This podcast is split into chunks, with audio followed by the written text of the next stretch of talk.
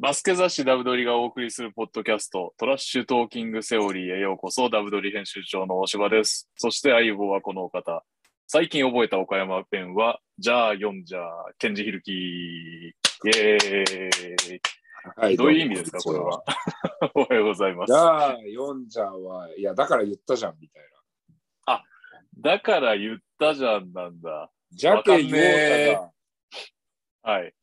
そう言われるとわかりますね。はい。ジャケヨータが、が多分こう、縮まってると僕は解釈しております。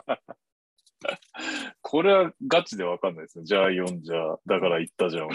いや、なんか、その、あの、レフリーに岡山の方が一人いるんですよ。B1 とかも吹かれるような。あはははい。で去年で言うと、あの、成戸、成里成戸が、えっと、どこ、どこサッカー相手に、ブザービーターを決めて、ユニフォームをこう、オレオレってやりながら、こう、あの、ブザービート勝った試合があるんですけど、はいはい。あれとかを吹かれてた審え判。ー、まあ、岡山県はい。内の、えっと、もちろん例によって学校の先生なんですけど、はい。あので、えっと、まあ、レフリーの話とか出るわけじゃないですか。で、はいえっと、外国のレフリー、外国籍のレフリーって、割と多分、まあ、レフリーもエビデンスって言って、その証拠、確固たる証拠がないと、もちろんテクニカルとかなんだかんだとかっていうのを吹けないケースが多いんですけど、ああ、はいはいはい。あの外国のレフリーが結構割とピャーピャーピャーピャー分かんないように悪口言ってたりとかするケースが多かったりするんですよ。ほうほうほうほうん。選手とかも。う。はい。で、なんか僕日本語喋ってて割と結構綺麗な日本語とか喋ってたり割と結構パーンってテクニカルいかれるからいやでまあそれ自体には文句はないんだけど取りに行ってるケースも多いし、とっても。なるほど、はい。で、まあ、今シーズンなんか1個しか吹かれてないし、全然いいんだけど、あのーあれずるくないみたいな話になって、そのうちのアシスタント陣と。うんうんうんうん。はい。あれちょっと、いや、僕もね、人間だから、やっぱちょっと、あれ納得いかないよね。だってもう外国レフェリーとかも大概ピャーピャー言ってんのに、外国ヘッドコーチとですね。スヘッドコーチとか選手とか、あんたは全然、わあ、もう悔しいな、みたいな感じで言ってたわけですよ。ふざけながらですよ、別にそんなね、真面目なあれじゃないけど。で、はいその時に、うちのアシスタントコーチとマネージャーの男の子がいて、二人とも岡山出身なんですよ。はいはいはい。で、えーちょうどそれが長崎戦の1試合目が終わった後、飯食ってて、はい。で、そんな話してたわけ。あ、じゃあもうこうしましょう、ケンジさんみたいな。はい。岡山弁で言ったらいいんじゃないですかみたいな。ちょっと多分分かんないですよみたいな。もう英語とかとそのノリと一緒だからみたいな。はいはいはい。で、いろいろこう岡山弁をこう教師されてたわけですよ、僕は。なるほどね。そういうことか。あさっきそのヨータがとか、は。はい。さっきそうヨータがあんたみたいなことをこう、岡山弁をいろいろと言ってくれるわけですよ、岡山県民の子たちが。はいはい。そしたらうちにいる普段全然喋んないコミュニケーション障害っぽい金髪の可愛い男の子がいるんですけど、岡田陸斗君っていう。ああ、選手の方ですね。はい、そうそうそう。彼がちょうど近くになんかぼトコトコトコって僕らの前に来て、はい。なんで、何かなと思って、ちょうど聞こえてたらしくって、はい。多分混ざりたかったんでしょうね。はい。それで、なんだよ、陸斗とかって言う言ったら、いきなり僕らの前でパッて立ち止まって、はい。じゃあ読んじゃって言って、またトコトコトコってどっか 立ち去ってって、説明なしで。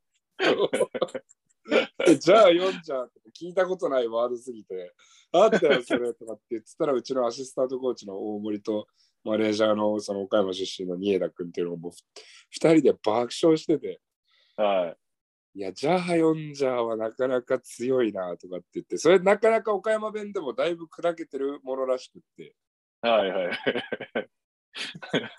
でも、岡山県民だったら絶対通じるってことですよね。通じるらしくって。そういう、なんか、それを、あれですね、忘れないですよ、絶対、そのワードは。はい。でやっぱもう、県外の人からしたら、もうジャーヨンジャーはちょっとなかなか、なかなか強いじゃないですか。もう戦隊ものにしか聞こえないし。確かに。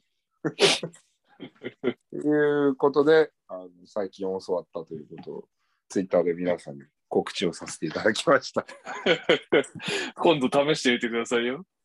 はい。ジャーヨすンジャー。げえ、うん、すごい大声でちょっとレフェリーにジャイオンジャーって言ってもらって。あそう。で、なんで、その、えっと、B1 で吹いてる岡山のレフェリーがおるいるかっていう話になったかっていうと、長崎が担当だったんですよ、彼が。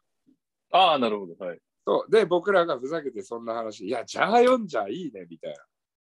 はいや、ジャーヨンジャー使っていこう、みたいな。明日の試合で言うわ、みたいな言ったら、い。はいや、いいっすね、いいっすね、みたいな。ちょっと使っていきましょう、みたいな。ふざけてですよ、もうご飯の席だから。い。はい。はい。それで、あれもうじゃあ、ザーヨンジャー、俺もう絶対やっていくわって言ったら、はい。ダメや、明日何々先生おるわ、みたいな話になって、それは手取られるわ、みたいな。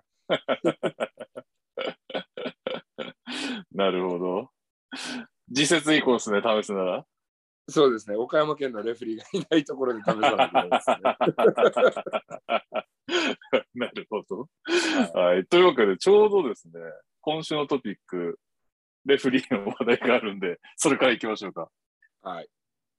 えー、11月10日、疑惑の判定で話題となった越谷対仙台に、まさかの私、大柴が居合わせるといううん。事件が 起こりました。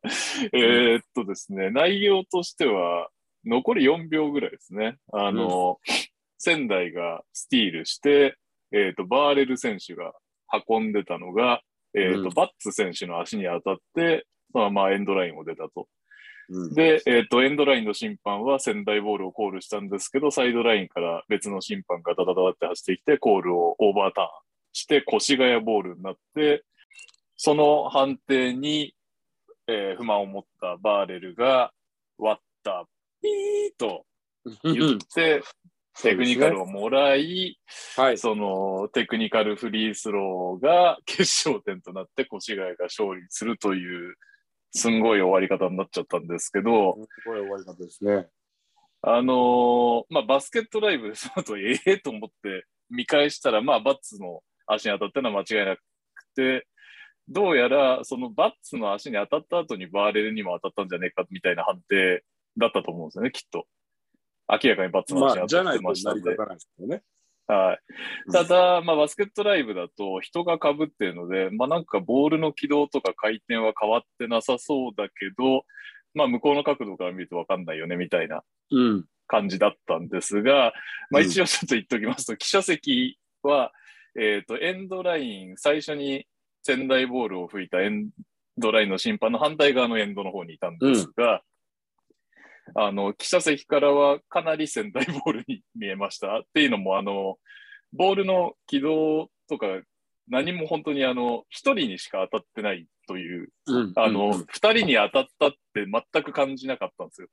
うんうんうんうんうん。なんで、だから、いやいや、バッツの足に当たったじゃんっていう考え方で、そのうん。後何かに当たったみたいな、その考えもよぎりもしなかったぐらいの感じだったんですね。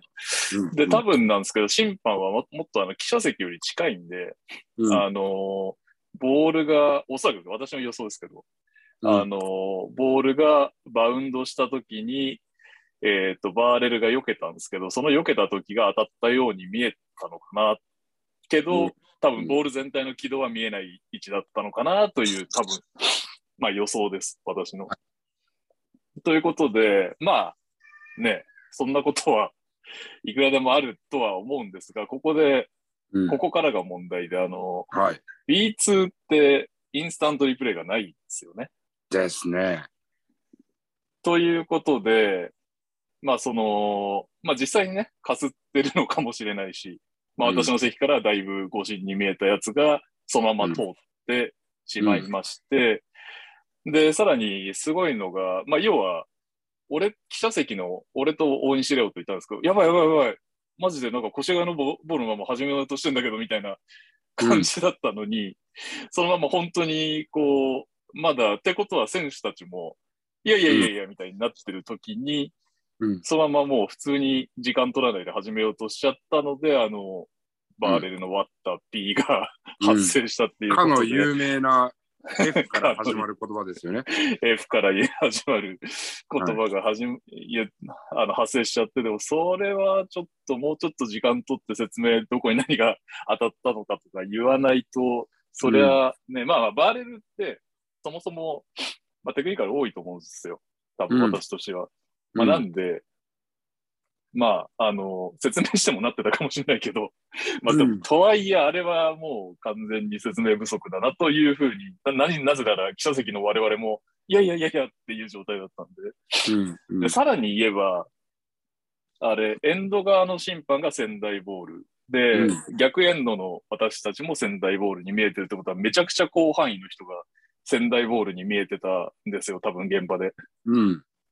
それ、それで、そのままスムーズにいっちゃうの結構やばくねっていう残り4秒で、あのこれは別にルールとか関係ないと思うんですけど、やっぱりプロの工業だとちょっと説明しないと、あのなんですかね、本当にわかん、なんなの？これ、ああえ、え？っていう間に終わってしまうといううん感じでしたね。そうですなんね。で、ちょっとその、ね、よく審判のコミュニケーション力をひるきさんがこの番組で話題にしてますけど、うんそれをこうなんかつぶさにというか、うん目撃することになりますよね。ちなみに試合すごく良かったんですよ。うんうんうんあの、越谷はやっぱりいい選手いるなって感じで、すごくシュートうまいし、ファールもいいところでもらってきて、ね、長谷川選手も良かったし、あと鎌田誠って若い選手もすごい良かったし、うんうん。で、あれも二宮選手もね、また怪我から復帰して、いいところでスリー決めてみたいな感じで、あと仙台は、そういうなんか個人のオフェンスとかはちょっと、越谷に負けてるけど、いいディフェンスで食らいついてってみたいな、うん。すごくいい試合だったのに、最後それかいっていう感じが、本当あって、うんうんうんうんあのーよくね、それこそダウドのインタビューで上田さんが、うんあのー審判も選手と一緒に試合というものを、えーエンタメをお客さんに提供してるっていううん話をされてましたけど、それができなかったなっていうのが一番のその誤審かどうかっていうよりも、うんその後の処理がマジで、この、なんですかね、プロの興行になってない感がすごかった。そうですすごくてねで、これで、なんかこう、しょっちゅうひるしさんがおっしゃってるその 意味がよく分かったなと、はい、うん。体感したという感じでしたね。うん。で、まあ、個人的には一応、あの、ひるしさんのツイートとかも読みまして、で、うん。ひるしさんもこれからちょっとお話ししてくれると思うんですけど、個人的にはもう、審判もあれだけど、お金の問題もあるし、インスタントリプレイ、まあ、そっちも、もちろんそっちもお金かかるんですけど、うん。インスタントリプレイ入れるしかないのかなっていう感じでしたかね。お金もの人件費よりはインスタントリプレイね、何せ B1 で入ってるぐらいだから、入れる方が値段は少ないだろうし、うん。し、なんかいつもこういう話題になると、まあ、だってそれは誰が払うのとか、ね、チケット代に払跳ね返ってくるかもよみたいな話は先取りであるんだけど、うんじゃあいくらかかるのかって実際誰も知らないじゃないですか。もううんそこにこう、じゃあ試算してこうなりますと。リーグ側はこれぐらいしか出せませんなのか、まあよくわかんないですけど、ちょっともう B2 もね、プロリーグなんだし、試算する、してってどんどん動かしていく、もう時期に入ってんのかなと、これだけ B リーグもプロとして認知されてきたら。っていうところが一番あれでしたかね。そう、はい。はい。そんな感じです。いや、まあ、えっと、大島さんが言ったのが多分、その通りだと思ってて、まあ、要するに大島さんって、まあ、メディアっていうところでいくと、ファンよりかは若干、より現場に近いところにはいるけれども、はい。まあ、言って外部の人間じゃないですか。試合を作る人間ではないから。そうですね。間違いない。うんっていうところでいくと、まあ、大島さんが疑問を残して試合を終えてしまったのであれば、それは工業としては非常に良くないだろうなとは思ったりはしますよね。うんはい結局、あの、まあ、僕らプロになってからこうよくね、いろんな先輩だったりとか、あのそれこそヘッドコーチの人たちとかにも、あのプロらしくいなさいとか、あのファンの人たちを大事にしなさいみたいなことを言われたりするんですけど、その中で一つこう言われる言葉があって、はい。あの、今日見に来た人がもしかしたら今年見に来るのが1回目かもしれない、初めてかもしれない、そういったお客さんがいることも考えて、ファンに接することであったりとか、自分のプレーのエナジーを持つことであったりっていうのをしましょうっていうことをよく言うんですよ。なるほど。まあ要するにどういうことかっていうと、あなたが今日全力を尽くさなかったり、もしくはファンの人に一つね、手を振ってあげる、ウィンクをしてあげる、ニコッとスマイルしてあげる。それをしなかったがためにもしかしたら来ないかもしれない。今後この先、うん。一生バスケットボールというものの試合に。そうですね。うん、でも逆を言えば、そんな小さなこと一つで心を奪われてあなたのファンになってくれるかもしれない。クラブのファンになってくれるかもしれない。その可能性があるのであれば、やっぱりそれはもうプレーはもちろんそうだけれども、ファンに対してのアクションっていうのも、ね、それは別に方法はいろんな方法があると思う。かっこよくクールにいる選手もいると思うし、それは、ね、とってもフレンドリーな選手がいると思うけど、そういうのを目指しましょうみたいなことをよく言うんですよ。はい。僕も実際プロをやってる時に、先輩方にそういうことを言われてきましたし、コーチ陣とかにもそういうことを言われてきましたし、うん。うん。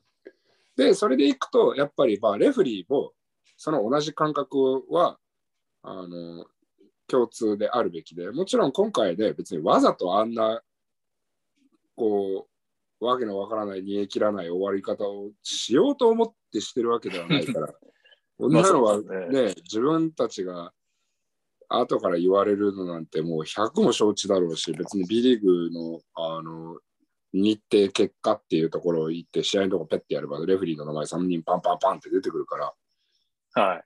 うん。だからね、そんなやりたくてやってないのはこっちも別にわかるけど、はい。言ってお客さんのためにあるものであって、作るのはどうしたって選手、レフェリー、コーチ、ね、そのそういった方々が作り上げなければいけない。みんなでお客さんたちに楽しんで帰ってもらう、いい試合をするっていうのが目標だから、まあそういうところでいくと、ごさっき大島さんが言ったように、誤審かどうかっていうのは、ね、さることながら、その、はい。そうなんですよ。どうやってゲームを終わらせるかっていうところに関してはかなり課題が残ったうん。試合ではないかなというのが僕の意見です。まあ、あの、もう僕がこんなこと、僕とか大島さんがこんなこと言わなくても、ツイッターがもう大暴れだったんで、ハーフムライン大騒ぎだったんで、はい。全然あれなんですけど、うん。という思いでございますね。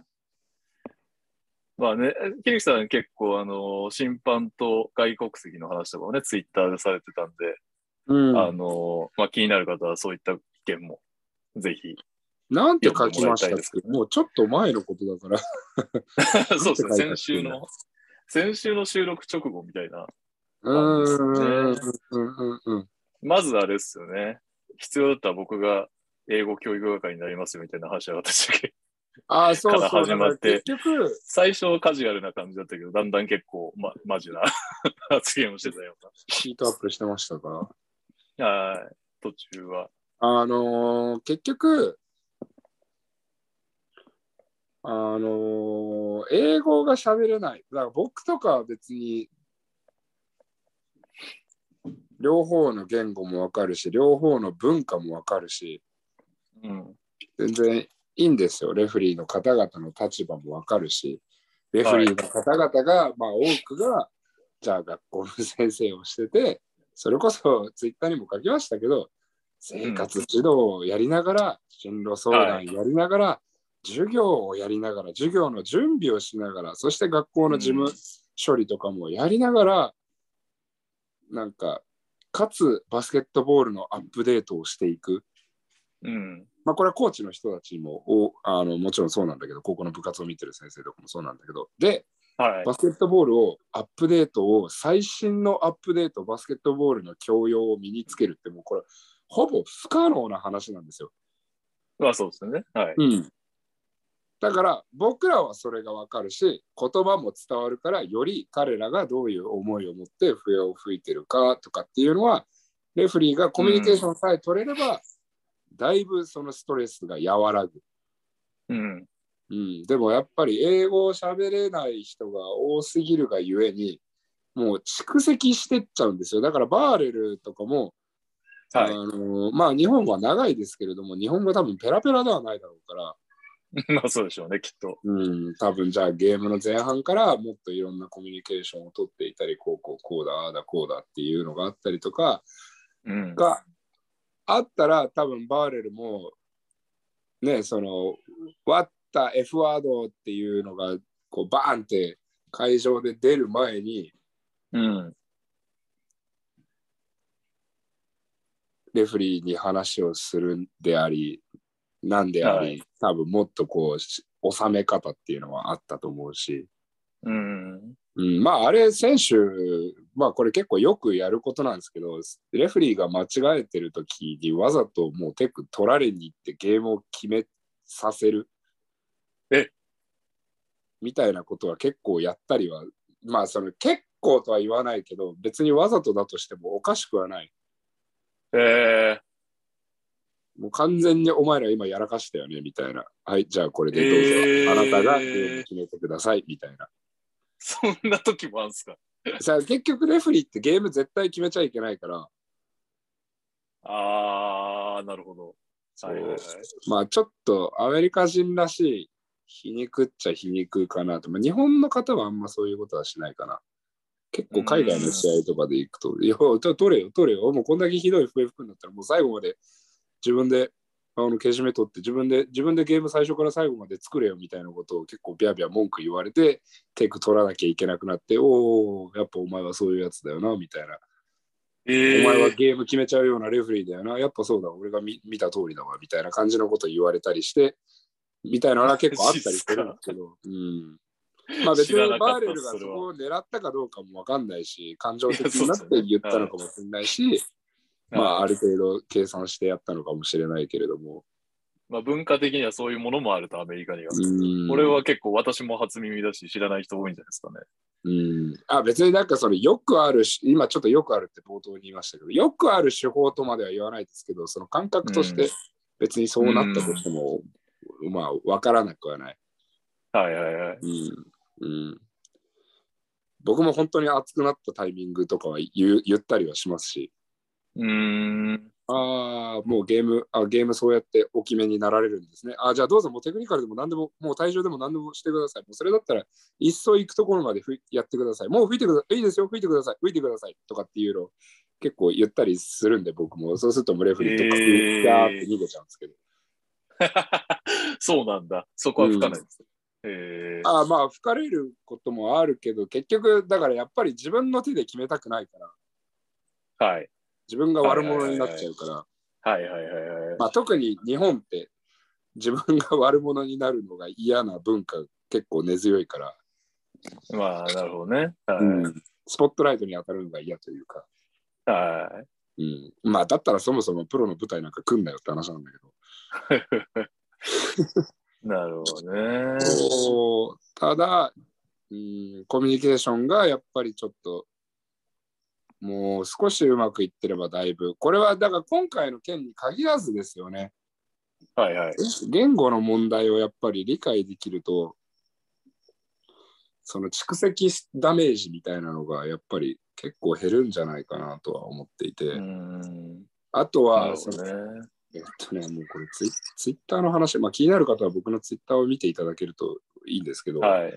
あの言語って僕その言葉だけじゃなくてそのテンポであったりとか 言葉の強さであったりとか言葉のチョイスも全部含めて言語って例えば英語だったら英語スペイン語だったらスペイン語っていうのがあってその裏にはその人間の人間というか、えっと、成り立ちであったりとか、国の文化であったりとかっていうのもヒントが結構散りばめられてると思ってるんです、僕は個人的には。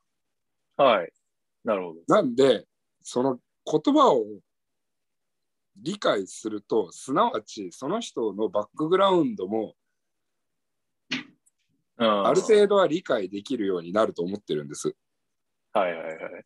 だから、その言葉だけの表面を捉えて、ああ、この人は今悪口を言ってるのか、そうじゃないのかとかっていうところももっともっとこう深く考えれるようになるんで、うん。なんで、まあ、ちょっと英語喋れる方が多くなってくるといいなとは思うんですうよね。ん なるほどね。うーん。そう。で、まあ、そこまで 行く日が通そうですけど。そうそういや、まあだねったら、でも、じゃあ、もう、英語教育を、でも、何かしら始めないと、レフェリーは割とずっといるから、別はい。にプロ,、プロみたいに2、3年でカットじゃないじゃないですか。ああ、確かに。そういう意味でね。はいはいはい。うんだから別に変な話、向こう、多分向こう、少なくとも10年ぐらいは、浦島君、加藤君はいるだろうし、まあそうですよね。うん。ね、今、若いレフェリーとかもどんどん入ってきてて、うんまあ、心心が折れない限りは多分やるだろうから。そうですね。うん、であれば、まあ、彼らがもっとリスペクトに値するような能力っていうのを身につけてもらう努力をこっちも別にしていいのかなとは少し思いますよね。というの？は、あの僕もね、プロの舞台上がってくんだったら、ちゃんとしたもん身につけてこいよとは思いますけど、はい。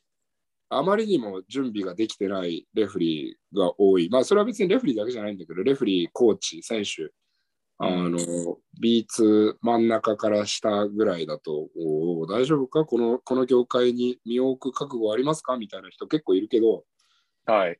うん。でも、その、で、レフェリーにももちろんそういうことは思うんだけど、だからといって別にこっちがそれをヘルプしてあげない理由は特にないわけで、特にゲーム一緒に作るっていうはい。仲間なのであればっていうふうには思うから、はい。何かしらの教育課程であったりとか、まあでも時間の問題とかになるのかな。そこまでして、じゃあ僕レフェリーやりたくないですとかって言われちゃったら JBA も強く言えないのかな。うーん、まあそうですね。まあそもそも頭数足りてないっていう弱みがあるってなると、それはあるかもしれないですよね。だプロもから足りてないのかな、足りてないんだろうな。いや、足りてないからこういうことが起きるんだろうな。まあそういうことでしょうね。まあなんか冒頭で言った通り僕はまあとりあえずインスタントリプレイ真面目に検討しないといけない時期直すからっていうのが大前提ではあるんですけど、現状の審判でもただ、なんかもう本当に、多分何もなん、なんなのマジでってことじゃないですか、バーレルからしたら。せそうですねめて、せめて、 ball hit your shoes くらい、例えばですかわかんないけど、うん何を見た、審判が何をどう思ったかわかんないけど、ぐらい、こう、なんか、で、俺は見えたとかね、例えば。うん。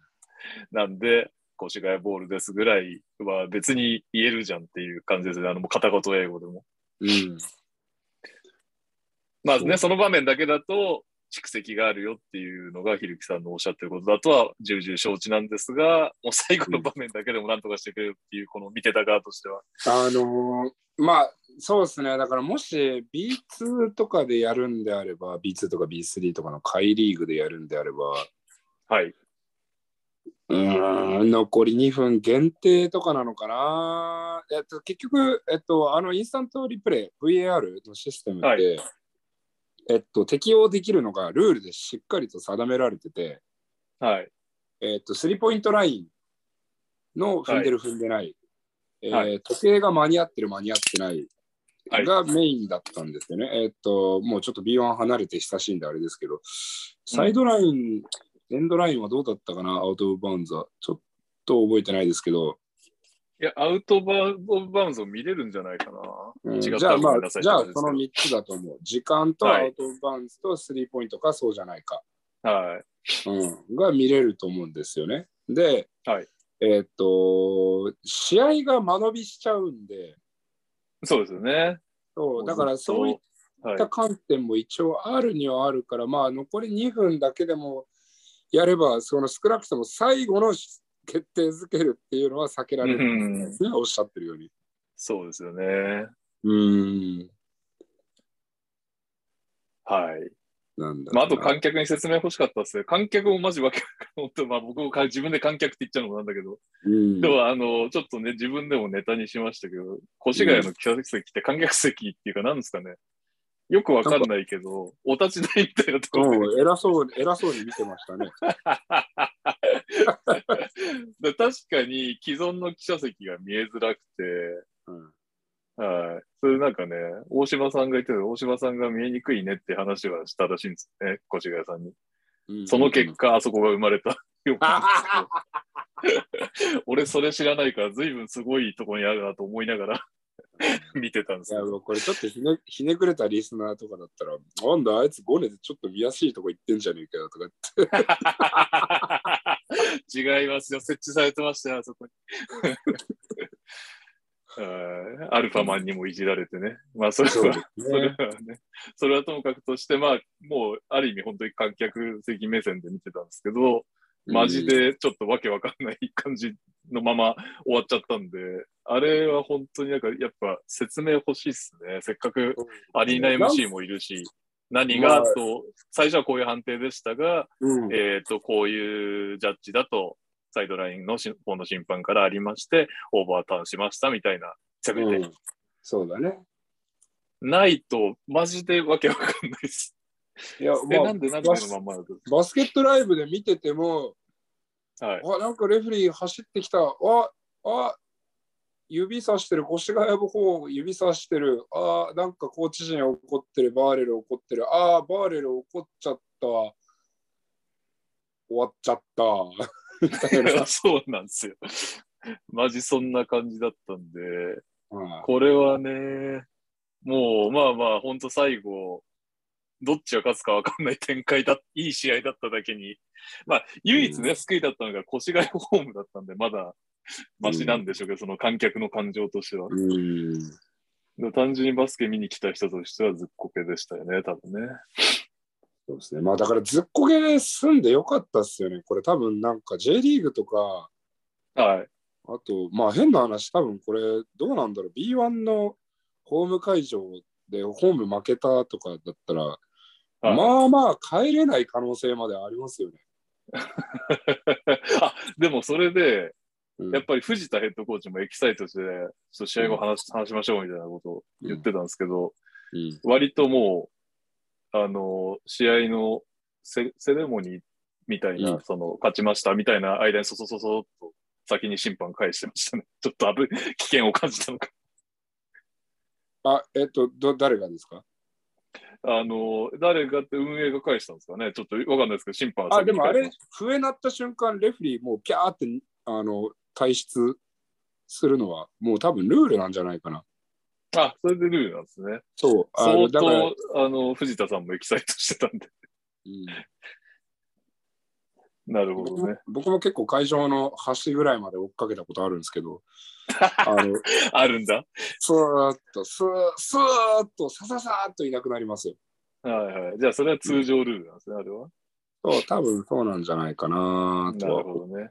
うんまあまあまあ、でも、まあまあまあ、大変な、まさかあの現場にね、いるとは、自分がって感じで。うんそうだね、大変な問題だな。ちょっとね、あのレフェリーはねあ、ちなみに僕、今回長崎だったんですけど、あはいはい。あの長崎と対戦したんですけれども、あのレフェリーのクルーがね、はい。あのいやミ、ミスジャッジはあったんですよ。まあは。はい。結構割としかもでかいミスジャッジがあったんですけど、はい。でも、あの僕はメディアさんにレフェリーどうでしたか？って2日目の試合の後にめあのプレス記者会見で聞かれて、はい。あの今回はミスはありましたけれども素晴らしかったですと。もうほうほう。その心は。非常にコミュニケーションが良かったんですよ。で、とにもかくにもこの試合をしっかりといいゲームにしようという努力は見られていて、はい。そこがやっぱりこう一緒に作っていく上で非常に大事だなと。それはもちろんね、選手たちだってミスをする、コーチ陣だってミスをする、ね、うんあの采配のミスもあれば、時にはレフェリーとのコミュニケーションを間違えることもある。ねはい。っていう中で、でもちろんね、フロントもミスをすることがあるでしょう、TO もミスることがあるでしょう、スタッツもミスることがあるでしょうっていう、その中で、レフェリーがミスをするなんて、これはレフェリーだけが完璧じゃあの完璧である前提で物事が進むっていうのは、ね、それはそういう段階ではないと思う。特にこの B3 であればそうだと思うっていう話をして、はい。そういった観点からいくと、まあ、森谷さんっていう審判だったんですけど、はい。あの素晴らしかったんですよ。うーん。ゲームの前、そしてゲームの途中、ゲームの最中の、はいこう我々とのコミュニケーションは、僕はすごく好感触ではありましたね。別にナイスガイとかそういうことではなくて、ゲームを,、をすごくリスペクトしようとしてるっていう観点に感じん。うんなるほどね。なので、まあ、あの、彼は先行きが明るいなと思いました。あの年齢もいくつだかわかんないし、年上なのかもしれないけど。あそうですね。めちゃくちゃ若いわけではない。うん、まあ、わかんないです、年齢。僕はあんまり年齢動向で人のこと見ないから、はいそもそもなんか年齢いくつなんだろうって考えたりもしないんで。はいはいはい。うん、でもまあ、良かった。で、良かったです。だからまあ、ね、そういった、ああ、そうで、結局、まあ、その後、選手たちと話になったんですよ、ちょうどレフリーの話に。はいはい。コーチ陣とかもちょうどいて、新幹線の中だったかな。はい。で、評価システムがやっぱ欲しいよねっていう。僕らから、はいその JBA の内部でのレフェリーの、そのベテランレフェリーが若手レフェリーであったりとか、引退した方が現役のレフェリーであったりとかを評価するシステムっていうのがあるけれども、僕らが評価するシステムっていうのがないと。なるほどね。うん、で、別にこれ意地悪とかじゃなくて、別にリーグの内部だけでもいいじゃないですか。もう全ご、えっと、今50クラブぐらいあるのが、うん。それぞれのレフェリーで、このレフェリーが良かった、このレフェリーが良くなかったっていうのを、ただ単に、うん。例えばもう1ヶ月に一度とか、まあ別にもう最悪シーズンに1回でもいいですけど、提出をして、その、はいね、もちろん感覚値みたいなところもあるでしょうけど、さすがにこうやって50クラブもあれば、うん。それなりの傾向っていうのは見えてくるはずだから、はい。その中で、あレフェリーの人たちが気づかない視点っていうのも絶対あると思うんですよ。なんか、あこの人なんかぼ、俺らの、俺らレフェリーの仲間内じゃ大して、なんかあんまうまくねえなとかって思ってたんだけど、すげえチーム側からは感触いいんだとか、で、その逆もあるでしょうんうんうん。僕らの中ではすごくしっかりこの人は老けてるってなったけど、実はチーム側からの評価は最悪だったとか。はいはいはいはい。うんそれもでコミュニケーションのところを含めてですよね。はいはい。例えば前者だったら、レフェリーの人たちはおそらく技術とかレギュレーションとか自分がいなきゃいけないはいはいはいポジションとかいろいろあるから、そうですよね。うん。で、でも評価が悪いってことはコミュニケーション能力がずさんってことだし、うん。で、その逆であれば、あの、コミュニケーション能力がいいってことになると思うんで、うん。うん、なんかいろんなやっぱ課題とかも見えてくるなと思って、なんかまあや何何にしろやっぱ、もうちょっと一緒に何かを取り組んでいく必要があるとは思いますね、別に。一緒にうんこう、なんかね、別に懇親会やれとか、そんなこと言ってるわけじゃないんだから。そうですね。うん。とは思うな、正直。うんまあだからチーム側とかもなんか怖がんないでレフェリーに対してどんどんこう今みたいに大人な発言をしていけばいいと思うんですよ。うんうん大人、あのまあなんて言うんだろうな、今回のゲームこういうミスジャッジがあったけど、別にこのレフェリー俺良かったと思うよ、悪かったと思うよなんかそれがいちいちなんかこう、みんなやっかんで罰金、罰金、罰金、罰金ってなっちゃうから、うん。うん、なんだかなとは思うけれどもね。はうんすごいですね。審判の話になるとトピック1個で40分ぐらい持ってかれますね。い。やばい。長かった。はい。というわけで、まあまあ、もう言い尽くしましたね、でもね。はい。ここから良くなっていくと。ここからね、良くなっていくといいっすよね。まあ、僕はもう本当とりあえずまずインスタントリプレイですが、審判もね、できる範囲で。もちろんね、皆さん、こういう話題になると、絶対この平日働いて出て、さっきのね、ひるきさんもおっしゃってた議論はまあ出てきますよね。平日働いてて、どこまで責任を持てるのかというのは、まあ確かにおっしゃる通り。なんですが、僕はコミュニケーション能力だとか、そういった方向性を磨くことに対して別になんかその負担、負担は増えるとかそういうことではなく考え方とかね、うん。をのか変えていくとかそういうことで済む話だとも思いますし、そうですね。まあまあ、はい、やれる範囲で良くなっていくといいなと思っております。うん。みんなで頑張ることが大事。そうですね。うん。はい。はいというわけで、次のトピックになります。はい。えーっと、まずはこちらですね。11月13日、横浜のアンダー18に、えー所属していて、トップチームにも特別指定として契約しているジェイコブズ・アキラ選手ですね。うん。17歳7ヶ月でデビューという、B1 デビューということで、うん史上最年少出場記録を塗り替えたということでした。うん。あのー横須賀に生まれたんですけど、ずっとカリフォルニア育ちだそうで、はいはい。で、コロナの状況もあって帰国してて、で、チーム探してるときに向こうからなんか B コレのユース、たまたま、うんあ、これプロ繋がってんだ、いいなぐらいの感じで 来てくれたそうで、うんだからうんもう B コルからしたらスーパーラッキーみたいな感じらしいです。話題性もあるしね。そうそうそう。え、えー本当に2メートルでこんなやつ来たみたいなうん話だそうで、ね、そういうストーリー性もね、あって面白いですね。そうですね。2メーターですからね。しかもまだ身長伸びるかもしれないですから、17歳7ヶ月っていうと、うんうんうん。そうですね。全然ありえますね。全然ありえますね。はい。しっかり、今度は最年少得点を狙ってね、頑張ってほしいですね。はい、頑張ってほしいです。はい。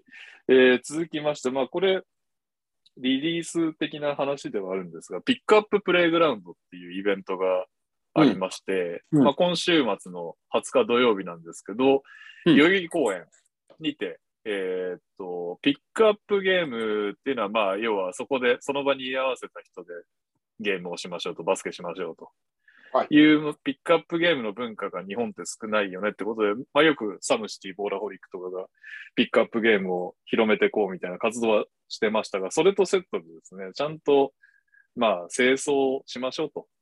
うん。よくね、バスケの話になるとなんか、ちょっと、あの、こわもてが多いとかね、なんか、あの、騒音がうるさいとかね、そういう話題になっちゃったりしがちだけど、僕らはちゃんとゲームした後清掃もしますよということで、うんうんうんうん。そういう、それでピックアップも増やしていくというようなお話でございます。ということで、専用のね、なんかゴミ拾いキットがなんか渡されて、ピックアップゲームした後、清掃を参加者全員で行うというイベントなるほど。だそうで、はい。うん。ですね。で、なんとすごいのがですね、井上武彦大先生がこのイベントを支持されているということで、おあの、アクター、オールで、ボーラホリック、サムシティ、立ちからの5ブランドが出したピックアッププレイグラウンドグッズがあるんですけど、そこにうん桜木花道のイラストを提供。なんと。なんと、で。このこの売り上げの一部でゴミ拾いキットを制作ということえで、ー、いいじゃないですか。いいっすよね。桜木花道のイラストどうにかダブドリにも来ないかな。ダブドリが来るのはどうでしょう。でもダブドリ面白いって言ってましたからね。あ、言ってましたね。2回ほど。もうゲチはいただきましたからね。ダブドリ面白いが、イラストまで来るかな。そうですね。でもどうなんでしょうね。あの辺の判権ってもう、はい井上武彦さんのこうなんか鶴の一声でどうにかなるなったんでしょうね、今回は。なったんじゃないですかね。一応なんか個人事務所みたいなのが多分おそらくあるような話だった気がするんで。んはい。素晴らしい。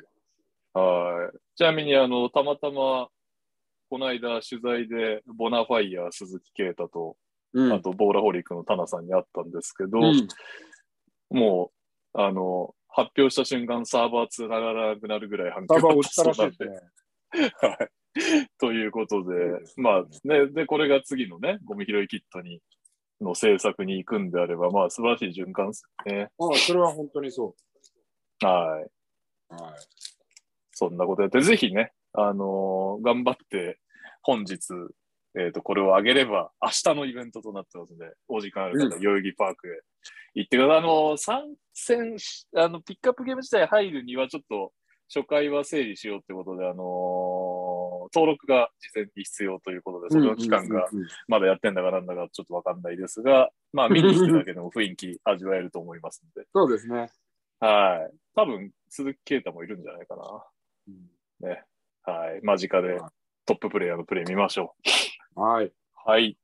続きまして、えー、3円、サーディ・ラベナ選手。2試合の出場停止と罰金10万円。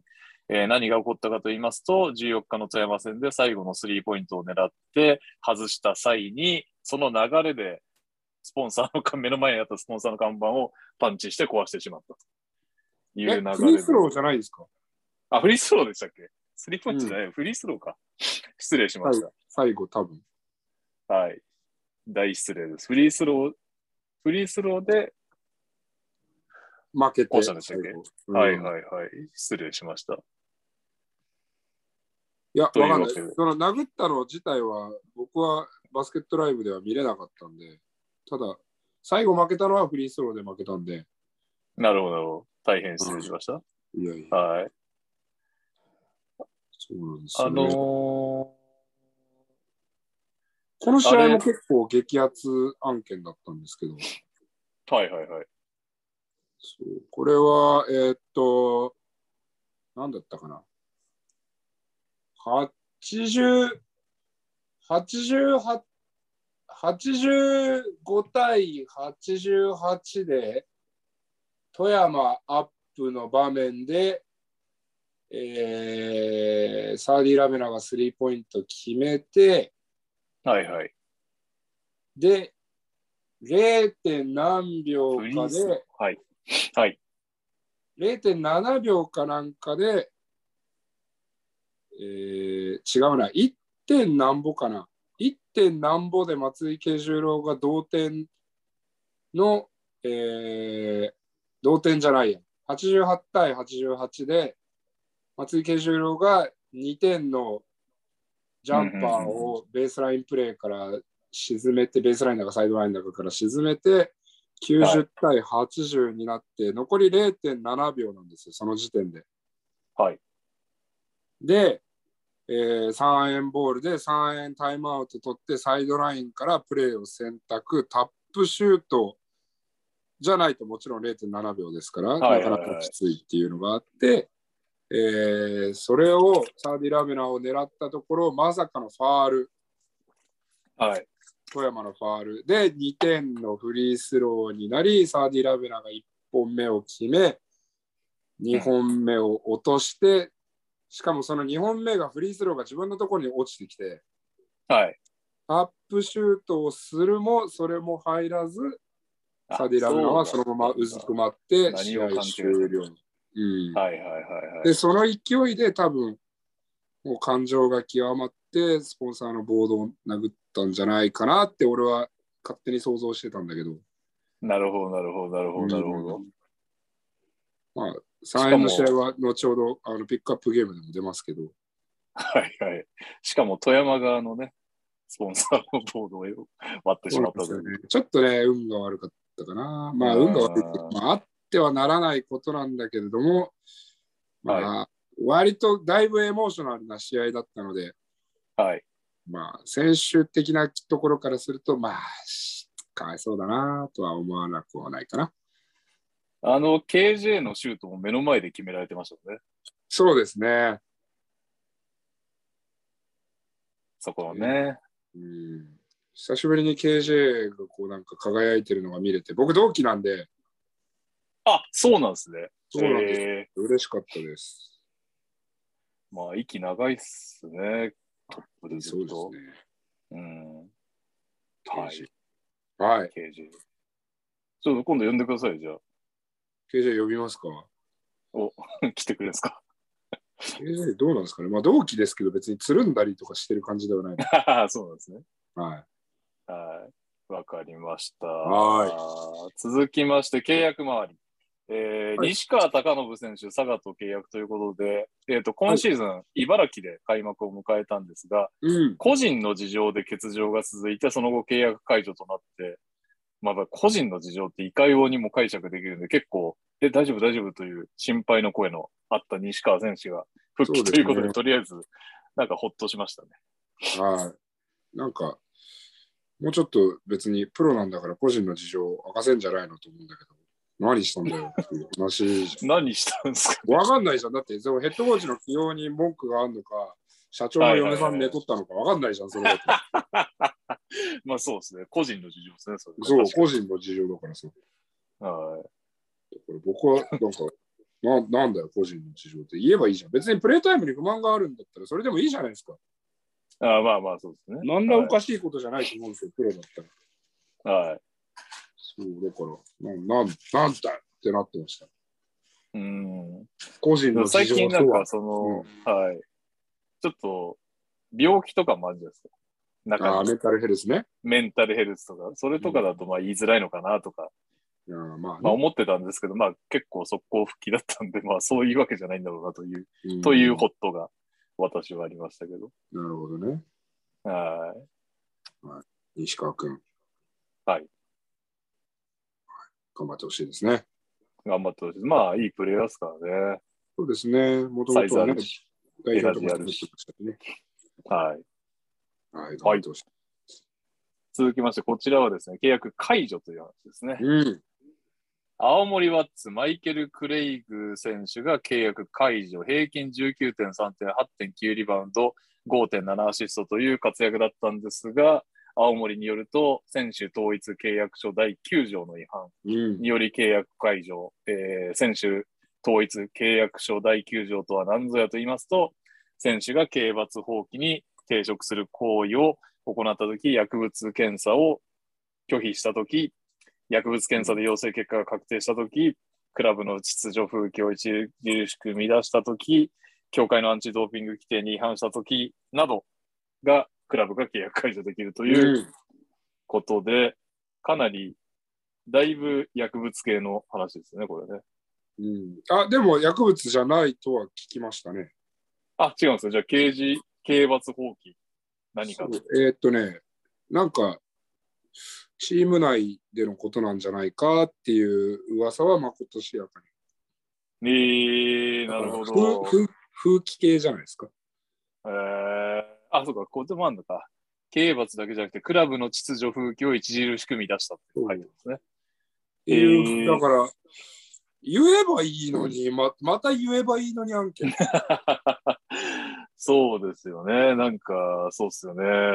余計な心配というか、ん？っていう疑惑が生まれます。確かに言わないことによって。そうまあ、特に今回の件と、こん今回の件とかはもう別に薬物じゃないんだったらなおさら言えばいいのにって思うんだけど。そうですね。確かに。うんあとは救助のリンクを貼ってほしいわ。もう何人の人があそこから救助に行ったか。まあ、本当そうですよね。そうですよね。何を貼ってくれ、貼ってくれ。と思って。うん、確かに。うん はい。えー続きまして、記録系ですね、今度は。うんえー島根安藤聖也選手、10日の滋賀戦で1000アシスト達成。おおめでとうございます。おめでとうございます。すごいですね、まあ、先今シーズンね、はい、素晴らしいパフォーマンスを見せている安藤選手ですが、現在平均、平均7.2アシストでマブンガ選手とアシストを争っているうん。という状況です。島根もね。島根はまあ確かにすごいけど、あれですよね。めちゃくちゃ6、7人でローテしてるから、ミニッツも多いんですよね。確かにそうですね。依存度が高い印象はあり依ますね存。度が高いんで、まあ、ここはもう結構安藤聖也選手含め金丸選手、他5、6人の健康状態に島根の成績が今後のね、かかってる感じがすごいですね。すね。はいはえー続きまして、渋谷ハレルソン選手、史上7人目の B リーグ通算4000得点、おめでとうございます。おめでとうござえーいます。今シーズンは平均13.7点なんですが、先日ね、なんか足首やっちゃったとかで、広島戦のゲーム2を欠場してましたが、うん、早く良くなるといいですね。そうですね。あー体も強いし、スリーも打てますしね。いや、僕、ハレルソン結構好きですけどね。うん。あの、素晴らしい余計なお世話でしたねと思います。ああ、確かに。あのーなんか、もう何せね、最近渋谷がプレスプレスなんで、ハレルソン大丈夫なのって余計な心配をオフにしてましたけど、渋谷は全然成績いいですからね。うん、そうですね。で、怪我人が出てこの成績だから、確かに結。構、渋谷としては僕は結構耐えてるなと思いますね。本当ですよね。は素晴らしい。はいい。。うん、素晴らしい。えーそして、安藤選手とそのアシストを争っているマブンガ選手が、10日京都戦22得点、10リバウンド、10アシストうん記、録ということで、B1 で16回目のトリプルダブルで、これは歴代トップだそうです。うん、ざいます。おめでとうございます。まあね、ああいう、てか、フィバルールでトリプルダブルって本当すごいっすよいや、すごいですよ、本当に。ね。一回やるだけでもかなりすごいですよね。うん40分だもんな。まあ、マブンガー選手もね、結構、国士系というか、かなり数字が長い系ではありますが、富山俺もずちょねっと持ってますしね。そうですね。うんまあ、富山も調子上がってきたんで、ちょっと、うんちょっと勝ち星が増えてきたんで、このまま頑張ってほしいですね。はい。えーそして、良くない話もしときましょう。怪我話ですね。うん、名古屋コティ・クラーク選手が腰椎捻挫痛そうですね。えー全治未定、うんここまで平均17.2点、6.6リバウンドを記録してて、うん名古屋はね、すでにシェーン・ウィッティントンがいない状況で戦ってたので、かなり厳しい負傷になっちゃいましたね。そして、これも残念な話題で、琉球田代直樹選手が左膝前十字靭帯断裂、えー左外側半月板損傷及び左大腿骨外下骨座傷によって全治10ヶ月と診断されたことを発表したということで、チームメイトの岸本選手が田代の気持ちを100%汲み取ることは難しいけど、この経験が必ず彼の人生を豊かにすることは断言できます。待ってるぞ、田代とコメントしたのに対して、田代選手が、いつまでも待ってると置いてくよとコメントして話題になりました。うんかっこいい。ということで、琉球は渡辺比喩選手怪我、えージャック・クリー選手ウイルス性肝炎ということで、うんかなりこちらも、えー手数を書いた中で、まだでも勝率を保っていると。そうですね。田代選手、俺たちの田代選手。結構ね、トラッシュトーキングセオリーで試合見ると、本当田代選手すげえなっていう話題になりがちですけど、うん持ってきてほしいですね。まあちょっと今年、怪我が非常に多いですね。しかも重めっすね。うん、なんでちょっとこれが因果関係があるのかどうかっていうところと、あとはもう各チーム、各選手がね、うんもっともっと予防だったりに努めていくことを祈るしかないですね。うー。うんん、やはい。っぱり選手たちが全力でプレーするの見たいですからね。まあそうですね。はい。はい。えー、続きまして、日本代表の話題ですね。フィーバー、うんバスケットボールワールドカップ2023アジア地区予選ウィンドウ1の代表候補選手24名が発表されまして、はい。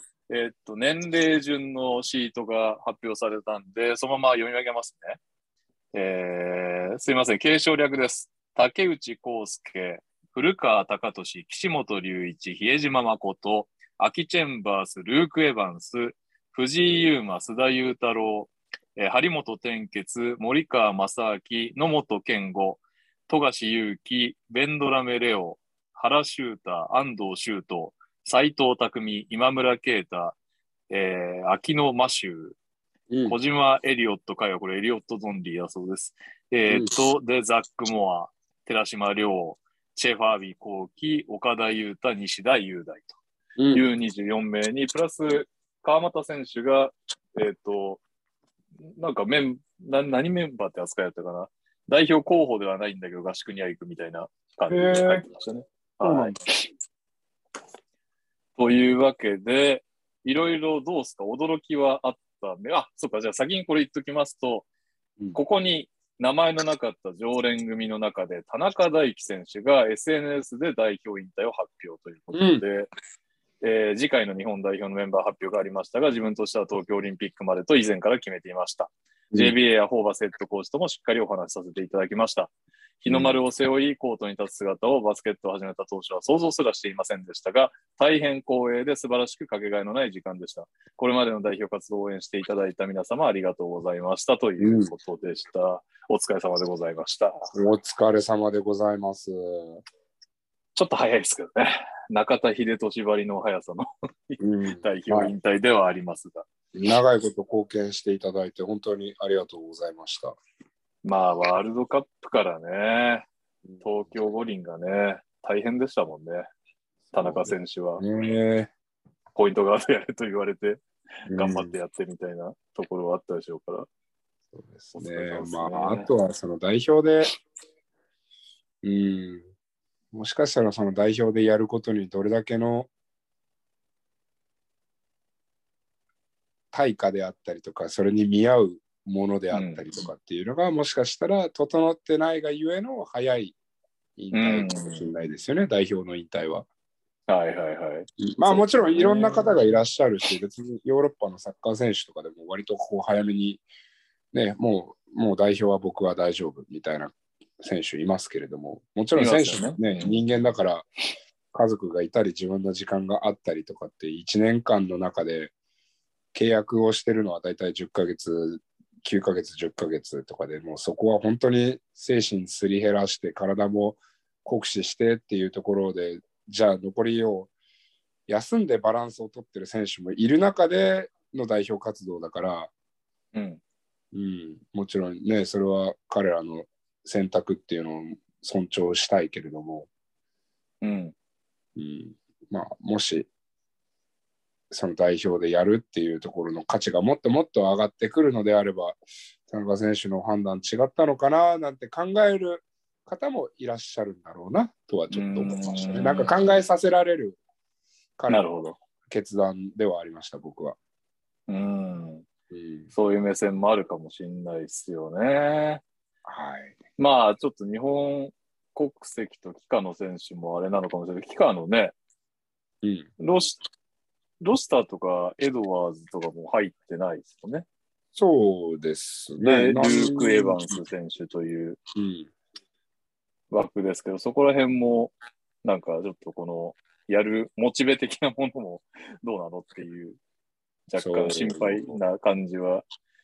あの、やっぱり、なんですかね、やる気が、やる気に満ち溢れていた場合ですけど、ホーバス監督の一発目はまあ行きそうなもんですもんね、そう積極的に。ね。いや、だから、まあ、あの辺の選手って多分、奥もらってるから、はい。で、奥と代表活動を天秤にかけちゃうと、うんってなっちゃうのかもしれないですね。まあそうですよね。リーグ戦で必ず、特にロシター選手だからね、東京で必ず結果を出さなきゃいけないわけですもんね。そうですね。残れないですからね、東京ぐらいのチーム。そうですよね。はいなるほど。なんか気になるメンバーいました？えーっと、信州の子？岡田選手ですか？いやいやいや、あ、秋野くん？ああ、はいはいはい。フィリピンのハーフかな？多分。はい。彼のプレーを見たことがないんで、彼がどんな選手なのかなっていうのは単純に気になる。あとは、私も見たことないです。藤はい井優馬選手と斉藤匠選手がやっと入ってきたんで、入りましたね。ポイントガードがちなみに岸本選手も入ってて、入ってますね。岸本、岸本、藤井、富樫、ベンドラメ、斎藤匠、寺島亮ということで、うん。いつも大変ですね、ポイントガードの生き残りは。こっから3人ですよね。はい。誰を取ってもね、誰かが落ちるって考えると、すごい、ここはゾーンがすごいですよね。で、あとそうですね。森川選手とかおめでとうって感じですようんね。うんここに来てはい。はい。そんなとこですか？そうですね。はい。しっかりえーウィンドウ1戦ってきてほしいと思います。はーい。頑張ってください。見よ。ホーバス選手、ホーバス選手じゃねえ、ホーバスヘッドコーチのね、采配も気になりますし、どんなバスケが見れるのか期待しましょそうですね。う。はい。えーっと、最後ですが、えー、先週ね、あの、レーティングとかを見たんで、今週は、えー、バイウィークということで、順位表を見ましょう。はい。えー、東地区、B1 東地区ですが、川崎が首位に躍り出ました。11勝3敗。えーうんジャニング選手も戻ってきましたね。うん。です。以下、2位タイで千葉ジェッツ、アルバルク東京、サンロッカーズ、サンロッカーズ渋谷大健闘っすよね。ケリーいないで2位タイ。そして、宇都宮ブレックス9勝5敗、秋田ノーザンハピネッツ7勝7敗までが5割ということです。えー、西地区、ここでまたね、本当怪我人だらけの琉球ゴールデンキングスが11勝3敗で首位キープ。うん。えーっと、メインどころの minutes heavy の島根スサノオマジックも10勝4敗。うん。そして今日のピックアップゲーム、本当にね、あの、戦前の予想、戦前っていうかシーズン前の予想を覆す大躍進。新州ブレイブウォリアーズ9勝5敗。うん。えーで、シーホース三河9勝5敗。えー5位が名古屋、名古屋と広島がちょっと落ちてきましたね。名古屋と広島が8勝6敗でうん5位タイという西地区になっています。ここまでが5割ですね。えー続きまして、B2 です。東地区1位、ファイティングイーグルス名古屋11勝2敗。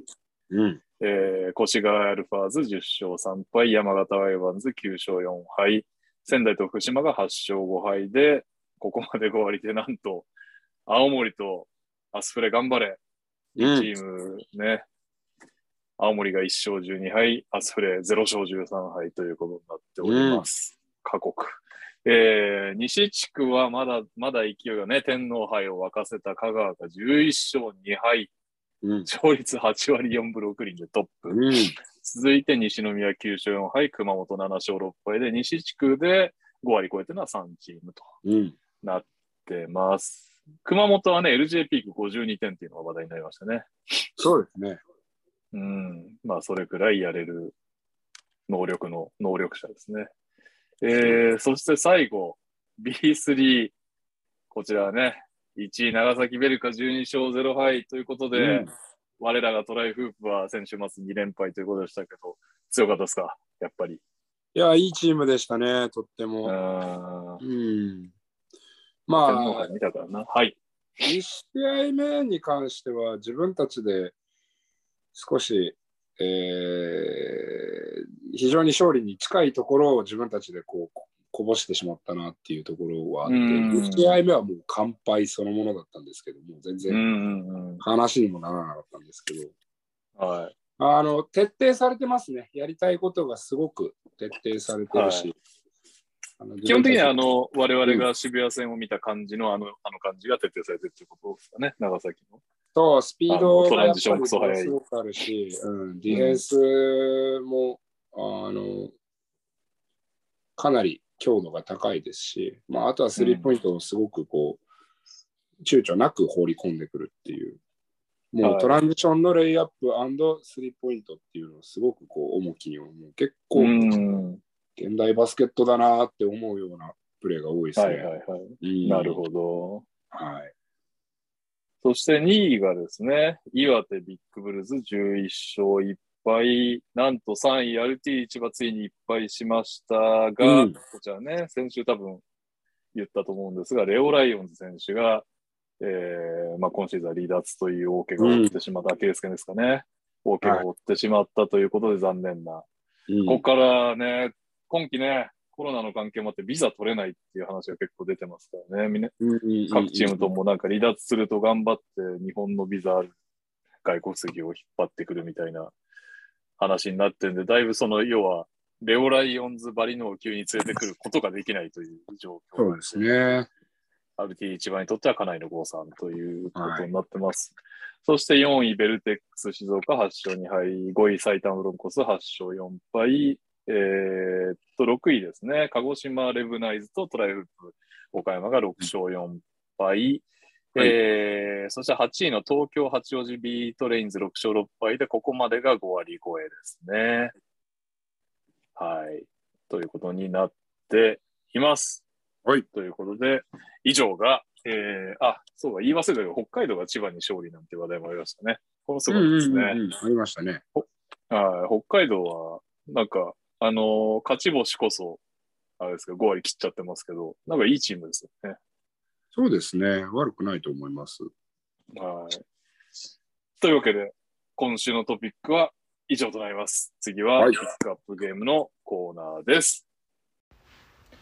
So Experience Presents Pickup Game 友人や家族への贈り物探しにお困りの方へ So Experience のギフトはきっかけのギフトです例えばゆっくり休んでほしいパートナーに個室スパエステチケットを結婚したての友人夫婦に何百ものコースから2人でできる体験が選べる4-2ギフトをこんな時でもお出かけしたい子供がいる友人に公園で役立つグッズがお取り寄せできるパークライフギフトを様々な贈り物の用途に合わせて体験ギフト、お取り寄せギフト、カスタムオーダーのギフトをラインナップ。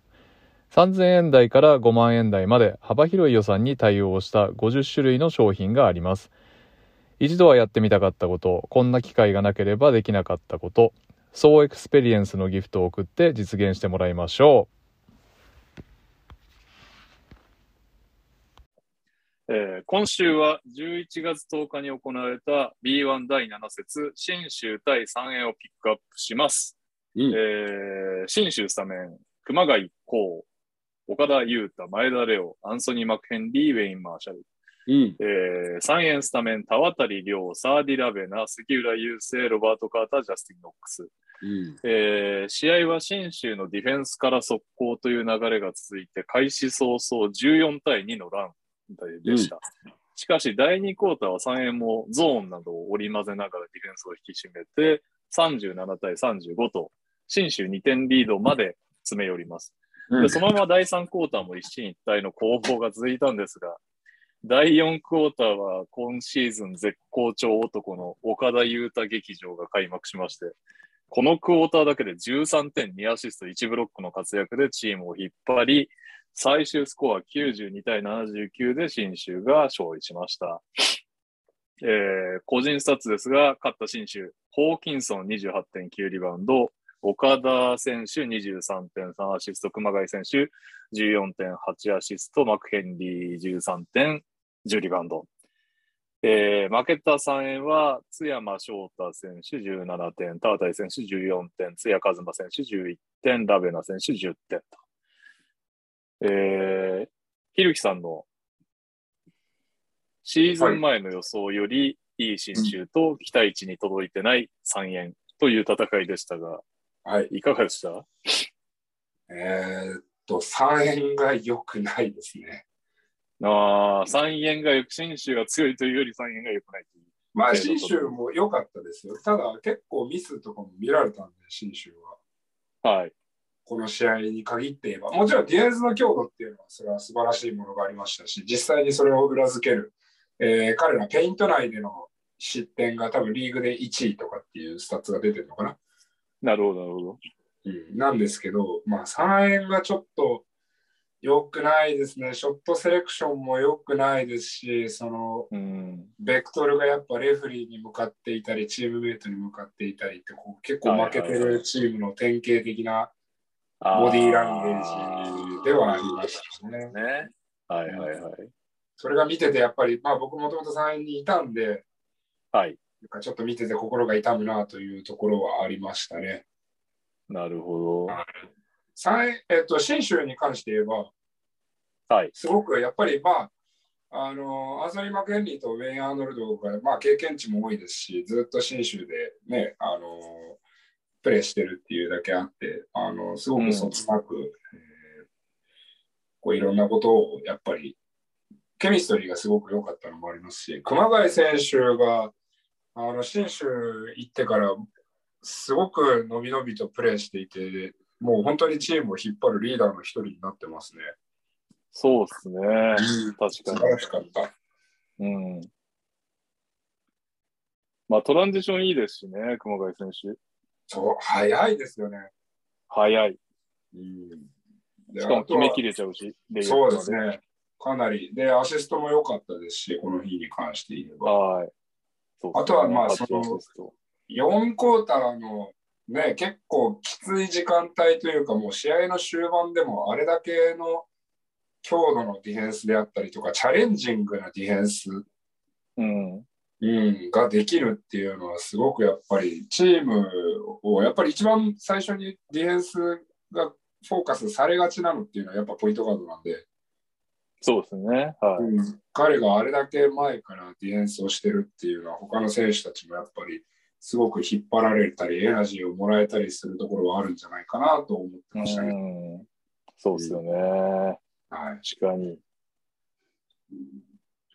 そして、岡田選手は。岡田選手も素晴らしかったですね。まあ、あれだけやっぱ、まあ、マブンガ選手と似たような、似たようなっていうか、そのあれだけ個の力が強いと相手が対応せざるを得ない、もしくはヘルプディフェンスが出てこざるを得ないので、はい。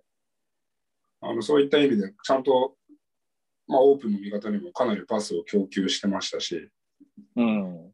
自分が得点を取らなきゃいけないタイミングでは得点を取ってましたし、はい。もうちょっと3円側は、その岡田選手に対して何かやってもいいのかなというふうには思いましたね。特に4ピリのスリーポイントが2本入った段階でもうちょっといろいろ、もうちょっといろいろやっていいのかなとは思いましたね。あからさまな何かをやっていいのかなとは思いましたけど。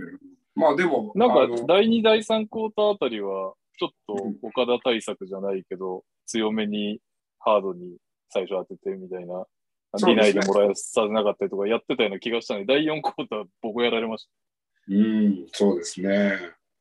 あと、見てた、だからオフボールもうまいですよね、岡田選手。うん、めちゃくちゃよかったですね。うん。それもやっぱり相手にこう的を絞らせない。なんかオフボールからバックカットしてシュートもいけちゃうし、うんうんうんうんもらい方もね、なんかアイバーソンカットもなんか、なんかまあそれは別に岡田選手がうまいというチームの決まりなんでしょうけど、まあすごかったですね。そうですね。良かったと思います。あの、で、岡田選手、ディフェンスがすごい良かったというか、あの、チャレンジしてたんで、うん。あの、コートの両サイドでやっぱりあれだけのクオリティを、ね、まあ、まだシーズン始まって4分の1いくかいかないかぐらいなんで、はい。あれですけれども、これがコンスタントにシーズンを通してできるのであれば、それこそリーグを代表する選手になるのかなと、ちょっと僕は評価が富山にいたときはだいぶ上がりましたね。うん。うん、そうっすよね。うん、ここまでできるんだって感じですよね。まあ、ね。富山にいるときはね、何ですね、マブンガ選手がいて、宇都選手がいてっていうので、っていう中でのあれでしたもんね。今回はもう得点に関しては一番手で取ってくれっていう感じもありますし、うん、まあでも本当、熊谷選手がうまくて、さっきも名前出てましたが、マクヘンリー選手もね、うんプレーメイクできてっていう中で、うん岡田選手がああいうああいう動きをやってくると、なんか安定してますよね。軸はできますよね。うん、なんかすごくチームとして、ここで攻めたい、こういう点数取りたいっていうのが結構はっきりしてるかなとは思いますね。あのスペーシングとかもやっぱ、ロールプレイヤーの選手たちがすごく良かったですし、大崎選手にしても、えーはい三井選手にしてもすごく良かった、いいプレーをしてたなとうん思いますし。で、マクヘンリー、アーノルド、ホーキンソンっていうこうタイプの違う選手がはい。入れ替わり、入れ替わり、立ち替わりで出てくるんで、すごくいいなと思います。3人ともすごうくんアンセルフィッシュだし、チームプレーもできるけれども、しっかりとスコアする能力であったり、プレーメイクする能力があるんで、そうまあ、ですね選手が。今勝ってるのはそんなに不思議なことではないですね。うん。はい。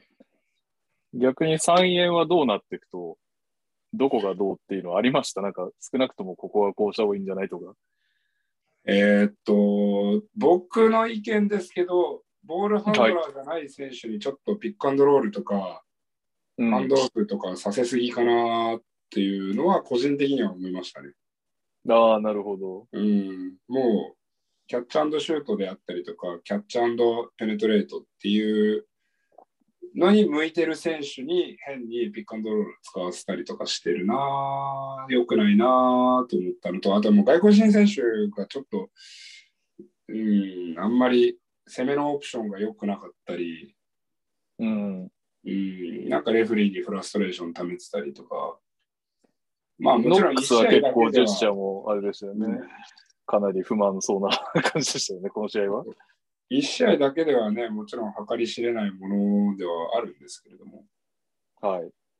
あんまりちょっとインサイドのところの働きが良くはなかったですね。なるほどね。うん。結果。ハンドラーとして、はい。うん。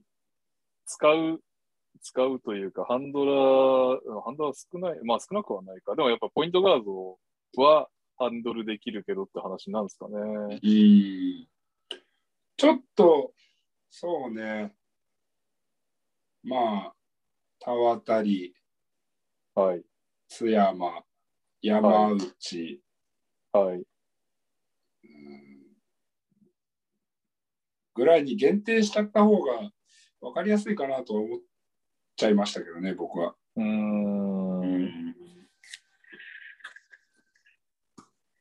ウイングもいい選手はいるけど、ハンドラータイプではないという感じですかね。まあ別にハンドラーである必要もないでしょうし。確かに。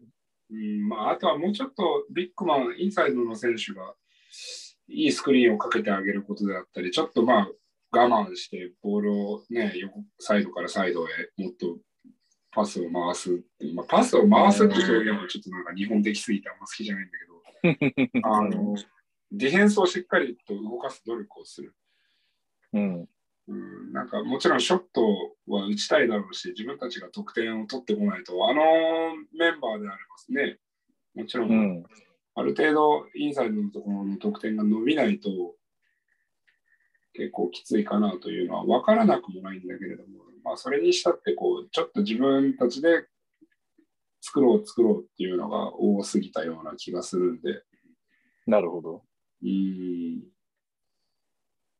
まあ、まあ、負けてるんでね、こういうのが良くなるとね、不思議なもんで、勝ってるとやっぱり味方にもどんどんパス出すようになるし、レフリーのいい流れが、うん、そう言わなくなるし、ね、それはもちろん。だから今、まあ、このトンネルを抜け出してほしいですね。僕は応援してるんですけど、フルスですもんね。うん、あれ、どうですか？期待、期待を、その、ひるきさんがしている松脇選手はどうでした？この試合はディフェンス頑張ってましたね。うん、ディフェンスからのブレイクであったりとかっていうのも何個か見られて、まあでもそれと同時にああんまり良くないポゼッションも何個かあったので、多分本人としてはそんなにこう素晴らしく納得している試合ではないのかななんて思いましたけどね。なるほど。はい。はい。わかりました。3円ね。じゃあ、ポポッと、パパッと連勝なんかしたらまた来るかもしれないけどって感じですよね。そうですね。頑張ってほしいです。はい。はい。というわけで、えー、次節の注目カードなんですけど、Y ウィーク入ったので B1 休みですね。で、代表戦も来週の話になっちゃうので、B2 のカードかなと思うんですけど、はい。えー、西地区1位香川対西地区4位佐賀、えー、東地区3位山形対東地区2位越谷、うん。えー、東地区5位福島対西地区3位熊本、西地区5位福岡対西地区2位西宮あたりが、まあ、いい試合になりそう？なりそう、はてなみたいな感じなんですけど、はいはい、気になるカードありました、えー、でもちょっと香川見たいはありません？そうですね。香川佐賀ちょっと気になりますね。そうですよね。で、まあ、西川選手が入ったのもありますし。ああ、そうだ。確かに。佐賀はね、もうちょっといいチームなんですけど、22番が怪我してるのがな、ちょっと痛いんですよね、イギリス代表の子が。ん誰ですか？どこですか？佐賀です。あ、佐賀。はいはいはい。ちょっと待ってください。なんて名前だったかな、彼。すぐ調べます。22番、マイルズ・ヘソン。うんうんうんうん。そうそうそうそうそう。本当だ。イギリス代表キャプテン。彼がね、すごい跳躍力もあって、シュートも結構シャパシャパスリーポイントとか入るんですけど、シャパシャパ入る。なるほど。そうなんですよ。えー、なるほど。彼が戻ってくればということなんですうね。ん、あ、まあ、あとスタッツも怪我してますよね、確か。もう戻あってきた。なるほど。そう。じゃあ結構いないんですね。そう、だから純粋なインサイドがスタッツと、あとは帰化枠の、えっと、パプしかいないんで、はいはいはいはいはいはい。なるほど、そっか。ガルシアガードっすね。そうです。で、まあ、ヘソン選手も3.5みたいな感じなんで、なるほど。うん。だからまあ、パプと、はい。えーあ、スタッツはいますね。あ、スタッツ復帰してます？はい。あ27復帰して点取ってますよかったよかったよかった。そうだから、あ、じゃあまあ、もしかしたら結構いい戦いになるかもしれないですね。うん。あうんちなみに西川選手、最後の試合ですけど、5点6アシストしてますね。フィールドゴールは全然入ってないけど。出てたんですね、もう。えーと、熊本戦。1試合目も3点。なるほど。はい。というわけで、じゃあ、これにしましょうか。はい、じゃあそうしましょう。香川佐賀、はい。香川の11勝2敗はどんなもんなのよ、実際とそうですね。いうことで、はい。行きましょう。はい。えーこの番組では各コーナーのスポンサー様募集中です。ご興味ある企業様はツイッターでご連絡ください。そして聞いてくださっている皆様、ご意見ご感想はツイッターでハッシュタグトラッシュトーキングセオリーまでお願いします。えー今週、すみません、ちゃんと拾えてないんで、今からタグを開くという作業を リアルタイム、リアルタイムで。リアルタイムで。えー、いきます。宮島トンボのチームを信じるタンちゃん。えー、ひるきさんの立場から見たいい審判のお話、とても染みました。ああ言われたら次信じたくなりますね。まさにリスペクトというか、なかなか言えないな、バスケットはまだ続いています。次のチャンスをくださいとは、うん。レフリー絡みのいいお話とかあれば聞いてみたいです。レフリー絡みのいいお話。まあ、あの、今回の長崎の試合が、あ長崎対岡山の試合で、まあ、あの、うん森谷さんっていう方が、すごはいく真摯にバスケットに向かわれてる方ではありました。うん。はい。あの、別になんか取り、取り立ってこう、どうこの言葉が良かった、このアクションが良かったとかってそういうことはないんだけれども、ゲーム全体を通して、バスケットボールのゲームをリスペクトしよう。選手たちと一緒に努力をしていこうっていう姿勢はすごく見られたので、あの好感は持てました。はい。でかつ、まあ、これはあのミスが、僕の目目線では、割と重大なミスがあった中でも、この評価なので、うん。あの本当にこういうレフェリーが増えていくと良くなっていくだろうなと思う、うん。思わせてくれるようなレフェリーでした。はい。はい。ありがとうございます。うんえー続きまして、アニオさん。うんえー大柴さんに質問、241という YouTube チャンネルを見て思ったのですが、B リーグを中心にバスケットボールを取材しているメディアで、沖縄市体育館と沖縄アリーナに行ってないのはダブドリだけなのでは笑い。関東在住の琉球ファンのどうでもいい質問です。いや、ちなみになんですけど、琉球は2回ぐらいオファーしてるんですよ。でちょっと流れちゃって、うん。一個なんかね、えーっと、覚えてるのは、岸本隆一選手と橋本龍馬選手の対談みたいなのが、うんうんうん。もう日程まで決まってたんですけど、ちょうどその時に練習試合が入っちゃったってチーム側からなうんうんって流れちゃって、で、2回目は、琉球時代の藤田ヘッドコーチうん、話聞きに行こうみたいな話になったんですけど、それはやっぱりちょっとコロナで沖縄が大変だみたいな話で流れちゃってということで、一応ですね、ダブドリも別に琉球に行かないわけじゃないです。行きたいんです。行きたいんですが、2回流れたというお話でした。なるほど。あの、大島さん、えっとね、確か僕の、えっと、勘違いじゃなければいいんですけど、あの以前、ダブドリの紙面でも、えっと、宇都選手の時に、えっと、使ったと思うんですけど、いいインタビュアーがいて、おー、はい、ぜひあの沖縄に行かれる際には、そのインタビュアーの方にもオファーをしていただいて。沖縄行きたいだけ説ないですか？大丈夫ですか？あの、ハーフで割とこう、喋りも流暢な方だとお聞きしてるんで、あの伝説のインタビュアー、ダブドリインタビュアーとしては1回しか出てない方ですね。インタビュアーで表紙を飾った方ですね。いいっすね。濃いだろうな。いや、だったら並里選手とか言ってもらいたいな。あとはまあ、その、オケさんにも去年、あの、プレーオフではいはいはいはい。インタビューさせていただいてるんで、そんなの大城さんの方が500回ぐらいしてるよって話なんで。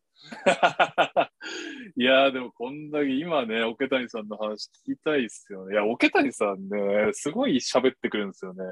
そうですね。そういう意味では本当っていうぐらい喋りますよね。そうそう、メディア対応が神なんですよね、あの人。神対応そういう、そういう意味ではね、面白い話聞けそうですね。桶谷 VS ひるきけんじ。桶谷第2 VS ひるきけんじ。いいっすね。なで対決になってるんですか？紙面でね。余談ではありますが、あの、はい LINE とかって、ほら、若い子、あのーとかって、こう、了解をさ、あの、了とかってやるやついるじゃない？ああ、いますね。はい。うん、今もで、しまいにはもう、ぎとか言ってくるやついるじゃん。い？ますね。はい。うんうんうん。これでね、あのーまあ、我々もほら、OK っていうのをさ、はい。あの、漢字の OK で返したりするわけですよ。はいはいはいはい。まあ、私なんですけど。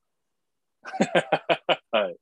で、OK って返すと、はい。あのうちのアシスタントコーチとか選手たちはちゃんとあの谷って返してくれます。マジっすか？すげえ。はいで、それを大って返して、もう、えっと、みんな、わ、よかったねっていう、別に笑いとかこの後何もなく、もう OK、谷、大って返して終わりです。なんか、了解を縮めて節約した感じなのに、もう一往復増えてる。そうなんですよ。OK さんのせいで。やってみよう、今度。志村武彦から LINE 来たら OK って返してみようか。あ谷っ絶対てくるか絶対あの谷大って帰ってきますよ。絶対です。これもうバスケット界の人だったら、特に BJ とか経験してるやつだったらもう、ほぼ100%で。それ今度検証しましょうよ。なんかわざと仕事っぽい内容かなんか送って、最後にはい。OK って送ったら、谷って送ってくるのかどうかっていう。やりましょう。実験。俺怒られちゃうな。なんか、ツイッターとかでたまにこう、あらぬ方向からオケさんとかが、ケンジ、それはあれだよ、みたいな、意味は、なんか、すげえ方向からコメントとかしてきて焦るんですよね。大先輩だから。やめてくれよって、ねそこら辺に気軽に絡んでくれるあたりもいいですね。そうですね。はい。えー、つ 続きまして、もうこれは、ウッシーさん、スポンサーボードって会場ごとで硬さが違うの。これはあれですね。ラベナの件でしょうね。いやいやいやいや、痛そうでしたけどね、ラベナも。殴った後、ちょっと。えっと、あ、こちら、あの、面白い話来ましたよ。うん。あら、まさるさん。こうれ、茨城のあのメディアとかをやってる人なんですけど、うんうんえー少し前実家でトラッシュトーキングセオリーのライジング福岡よもやま話を聞いていると、横にいた父がライジング懐かしいなぁと急に言い出した。うん。聞けば、当時ライジング経営陣だった某氏の会社で働いていたこともあり、半ばフロントスタッフやチケッティングを兼務していた。なるほど。思い返すと当時の実家の車にはライジングのステッカーが貼ってあったし、父は実家に帰ってくると、夢を与えるはずのプロスポーツがあれでは、点々点という話をしょっちゅうしていた。えー選手より自分の給料がまだマシだったということもあり、選手に食事をご馳走することも一度や二度ではなかったという。うんえー最終的に喧嘩別れとなってその会社は辞めてしまうのだが、当時の BJ の世知辛さを生で見ていた人間の貴重な話でもある。うん。そこから10年ばかり経って、まさか息子がプロバスケのチームから仕事をもらうようになるとは、夢にも思わなかったはずだ。うんある意味、華やかなりし今の裏には、そういった先人たちの苦しみも当然あるということでね。はい BJ 時代の話はもういくらでもやばいのはありそうですよね。やばいですよ。よ。僕、ルーキーの時の契約とか、月10万でしたからね。マジっすか？そうっすよ。月10万で契約、はいしかもアメリカからわざわざ呼んでその金額ですからね。確かに。そう。うん、すごいっすね。そうでなんだ。渡航費も自分で出してくれって言われて、すごいっすね。もうそういうもんなのかと思って、いやでも分かんないじゃんで、それをはい。知り合いとかに聞いて、はい。どう？普通の一般企業ならどう？って言ったら、いや、まあ企業によるだろうけど、まあもしかしたらその会社に行くお金ぐらいは自分で出すんじゃねえかなみたいな話、まあそうか。じゃあ自分で行こうかなみたいな。で、自分でチケットを取って、月10万のうちの大部分が消えるという。そう。いや、で、えーはい結局、その時も3ヶ月契約とかで、契約期間も月なんだ。へえ。その時はね、もう、いや、もうガッタガタでしたよ。で、うーん。はい。おいで通訳とかもなんかまあお前できるからやっとけぐらいの感じ。っていうかまあ僕がチームがやっぱ回るようにしたいから手伝うんですよ勝手に。はいはいはいはい。それでそしたらまあ本ちゃんの通訳の人が全くやんなくなってそれを。うん。それでまあまあいいやチームがこれで回るんだなと思ってうん。でいろいろ手伝ってたんですけどでその3ヶ月目になった時にあまあちょっと契約金下げるわみたいな感じで言われたから。はい。で、まあ、そのオフィスに行って契約書をこうスッてこう出されて、金額下がってっから、ふざけんなと思って、契約書、もう若かったんで、僕も契約書ぶん投げて、オフィス出てって、そのまま辞めて、ふ ざけんなと なるほ思って、人間だぞと思って。そんなことがあったんですね。まあ確かに。もうバイトせざるを得ないですもんね。10万下回って。そう10万いやまあ一応家とかは下宿先用意してくれて、そこで石谷聡と住んでたんですけど、なるほど、なるほど。来週見れます、ピックアップゲーム。さすがになんかチームのために通訳とかもやって、ね、増えないバスケットの部分とかはしょうがないなとか思う部分もあったりするんだけど、僕はほら当時、ね、ビッグマンで取られたし、外国人もね、そのチーム5人とか6人とかいるから、はい。うん、まあわかんないでもないんだけど、いやもうさすがにこの人間としての生活と思って、うん。うん、で、ふざけんなと思って出て、しかも試合も出てないから楽しくないし、もういいやと思って。はい。はやめて、そしたら富山が拾ってくれて、い。なるほど。そう。だからそこから僕の富山のあの出戻りの一発目はそこからスタートです。はいはいはい。そうですね。で、富山に行っても結構外国人で、不祥事の後かなんかの年で、はい。アトラスっていうでっかい会社がついてたんだけど、そこが不祥事かましてスポンサー抜けちゃって、急にいろいろ回んなくなって、えー外国人とかも放出しまくってて、ヘッドコーチも更迭されて、MC だった人がヘッドコーチになって、はい。MC ですよ。MC。背番号アリーナ MC 13番、蛭木健二とかってやってた人がヘッドコーチになるんですよ。すごっ。すごいっすよ。えー、で、そう、なんかそんなのとかも BJ とかはもうよ、まあ別にもうマジで切りないっすよ。おもろい話とかを出そうと MC はもう今じゃ考えられないですね。うんなんかめっちゃあれっすよ。外国人とかも、もう今でこそね、その奥とかはい何千万とかも普通じゃないですか。はい。言って、ね、まあうちは違うけど B3 とかでも全然1000万、2000万の外国人とかもちらほら出てきて、ふざけんなよ、はこっちは好きな予算で頑張ってんのにと思うんだけど、はい。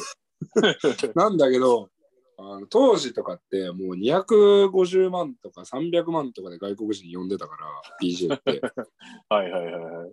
選手によってはね、はい。めちゃくちゃフッドなやつが来るんですよ。マジでゲトーなやつが来るんですよ。はい。めちゃくちゃおもろいですからね、本当に。もうストリップと勘違いして、キャバクラとかでボロンとかって出しちゃったりとかして、うわ、そういう場所じゃない、しまい、しまい、しまい、しまい、みたいな。なんだよ、そういう場所じゃねえのかよ、みたいな。カモメンとかって、いや、こっちがカモメンだし、みたいな。それをしまえと思って。まあでも、キャバクラ文化確かに、そもそも外国人にな、じゃあ何なんだよって言われそうな感じす。すごいっすよ、本当に。めちゃくちゃおもろかったです。へーおもろいっすけど、チームとしては機能してないです。もうだって飲んで練習遅れてくるやつも平気でいるし、えうん、なんか女の なんかパソコンだか iPhone だかを。なんか借りたまんま借りパクして、かつ連絡も取れなくなっちゃったから、なんか会社に女が殴り込んできて、パソコン返せって言ったりとか、もう意味わかんない。どういうことだよ。すげえ。いや、すごいっすよ、本当に。そんな時代から、でもそれつい10年前ぐらいの話ですよね、きっと。そうですね。よくぞここは、まあ10年よりは経というか、でもよくぞここまで、いや、よくぞここまでですよ、本当に。ね感慨深いですよ、本当に。いや、だから当え。時ね、はい。あの金額とかでもちろんね、レベルとかもまちまちでしたよ、BJ は特に。うんうんうん。もう下の方のチームとか、大丈夫かみたいな選手もいっぱいいたし、はい。はい。だけど、偉い。え？よくやってた、みんな。なるほど。バスの13時間移動とか。13時間？はい。やってましたね。えーっとね、どこまで行ったかなえー、福岡からはい。新潟まで行ったかな 富山かな？富山か新潟どっちか。すげえな。いや、すごいっ13す時間でそこまでいけんだ、13時間やれば。いやそうなんですよ。なんで、まあ、当時はいのことを振り返るといくらでもお話は出てきます。ー、ありがとうございました。思ったよりいいボリュームをいただいて。はい。というわけで、次お次の方、アルバルク・アントラーズさん。うん。大柴さんとひるきさんはダゾーンの J リーグジャッジリプレイという番組をご覧になったことありますか、はい。毎節の疑惑の判定を審判員の方が解説してくれます。このうん判定は間違いだろうという結論結論になったりもします。うんすごくいいコンテンツなので、ぜひということで、私ね、ダゾーン契約してなくて、ひるきさんが見てたら聞こうかなと思ってたんですよね、あこれ。えっとね、一度拝見したことあります。おおうんなるほど。はい。で、アメリカの NBA もあるんですよね、こういうコーナーが。ああ、なるほど、なるほど。はい、はいはい。うんあのレフェリーの方が出てきて、今のはこうこうこういうことだったみたいなことを説明してくれたりするんですけど、あの非常にいいと思います。見てる人たちもうん。あの視野が広くなるし、まあ、ルールの、ね、勉強にもなるし。はい。で、まあ、直接話すのがやっぱ難しい方々ではあるんですよ、レレフェリーって。そのやっぱり結局、えっ、と、利害関係が、えっ、と、A チームと B チームでもちろんあるから、はい。で、その中でどっちかと、こう、どっちかに肩入れしちゃいけないっていうのはもちろんあるから、ね、もコミュニケーションの取り方っていうのもね、もちろん上手にしていかなければいけないんだけれども、彼らの生の声であったりとか、生の仕草であったりとか、考え方を知れるっていうだけでも、全然これ変わってくるんで、ああ、そうですね。うん、すごくいいと思います。なるほど。そういいっすね。はい。バスケットライブそうだから、でやりましょう。ひるきさん MC ーで。あやりましょうか。だから、レフェリー上がった方とか、うん。いやそれこそ上田さんとか結構喋れますけどね。インスタとか YouTube のアカウント開いたら、多分めちゃくちゃ、めちゃくちゃとは言わないけど、別にうん。ちょっといい小遣い稼ぎなぐらいには再生数ヒットすると思いますよ。いや、そうっすよね。うん。全然誰かやんないか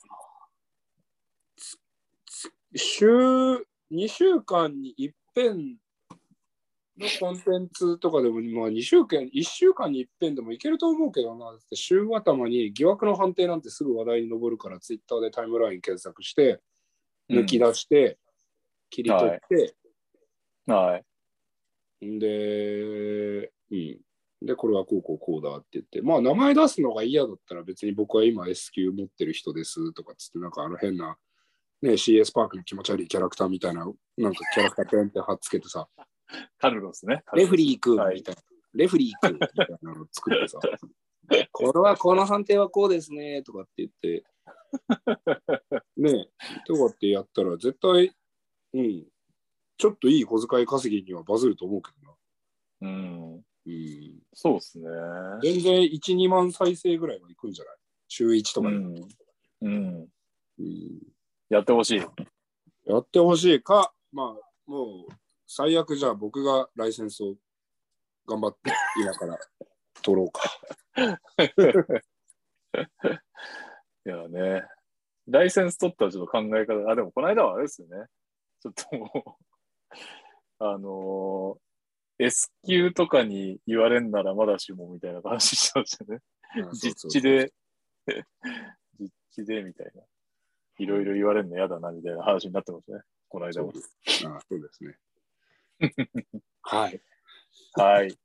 というわけで、えー皆さんぜひぜひね、すべて一応拾うつもりでいきますので、トラッシュトーキングセオリーで話してほしいトークテーマや、うんまあ、し質問などありましたら、ぜひぜひ、えーハッシュタグつけてツイートをお願いします。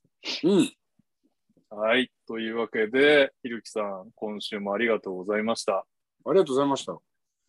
えー聞いてくださった皆さんもありがとうございます。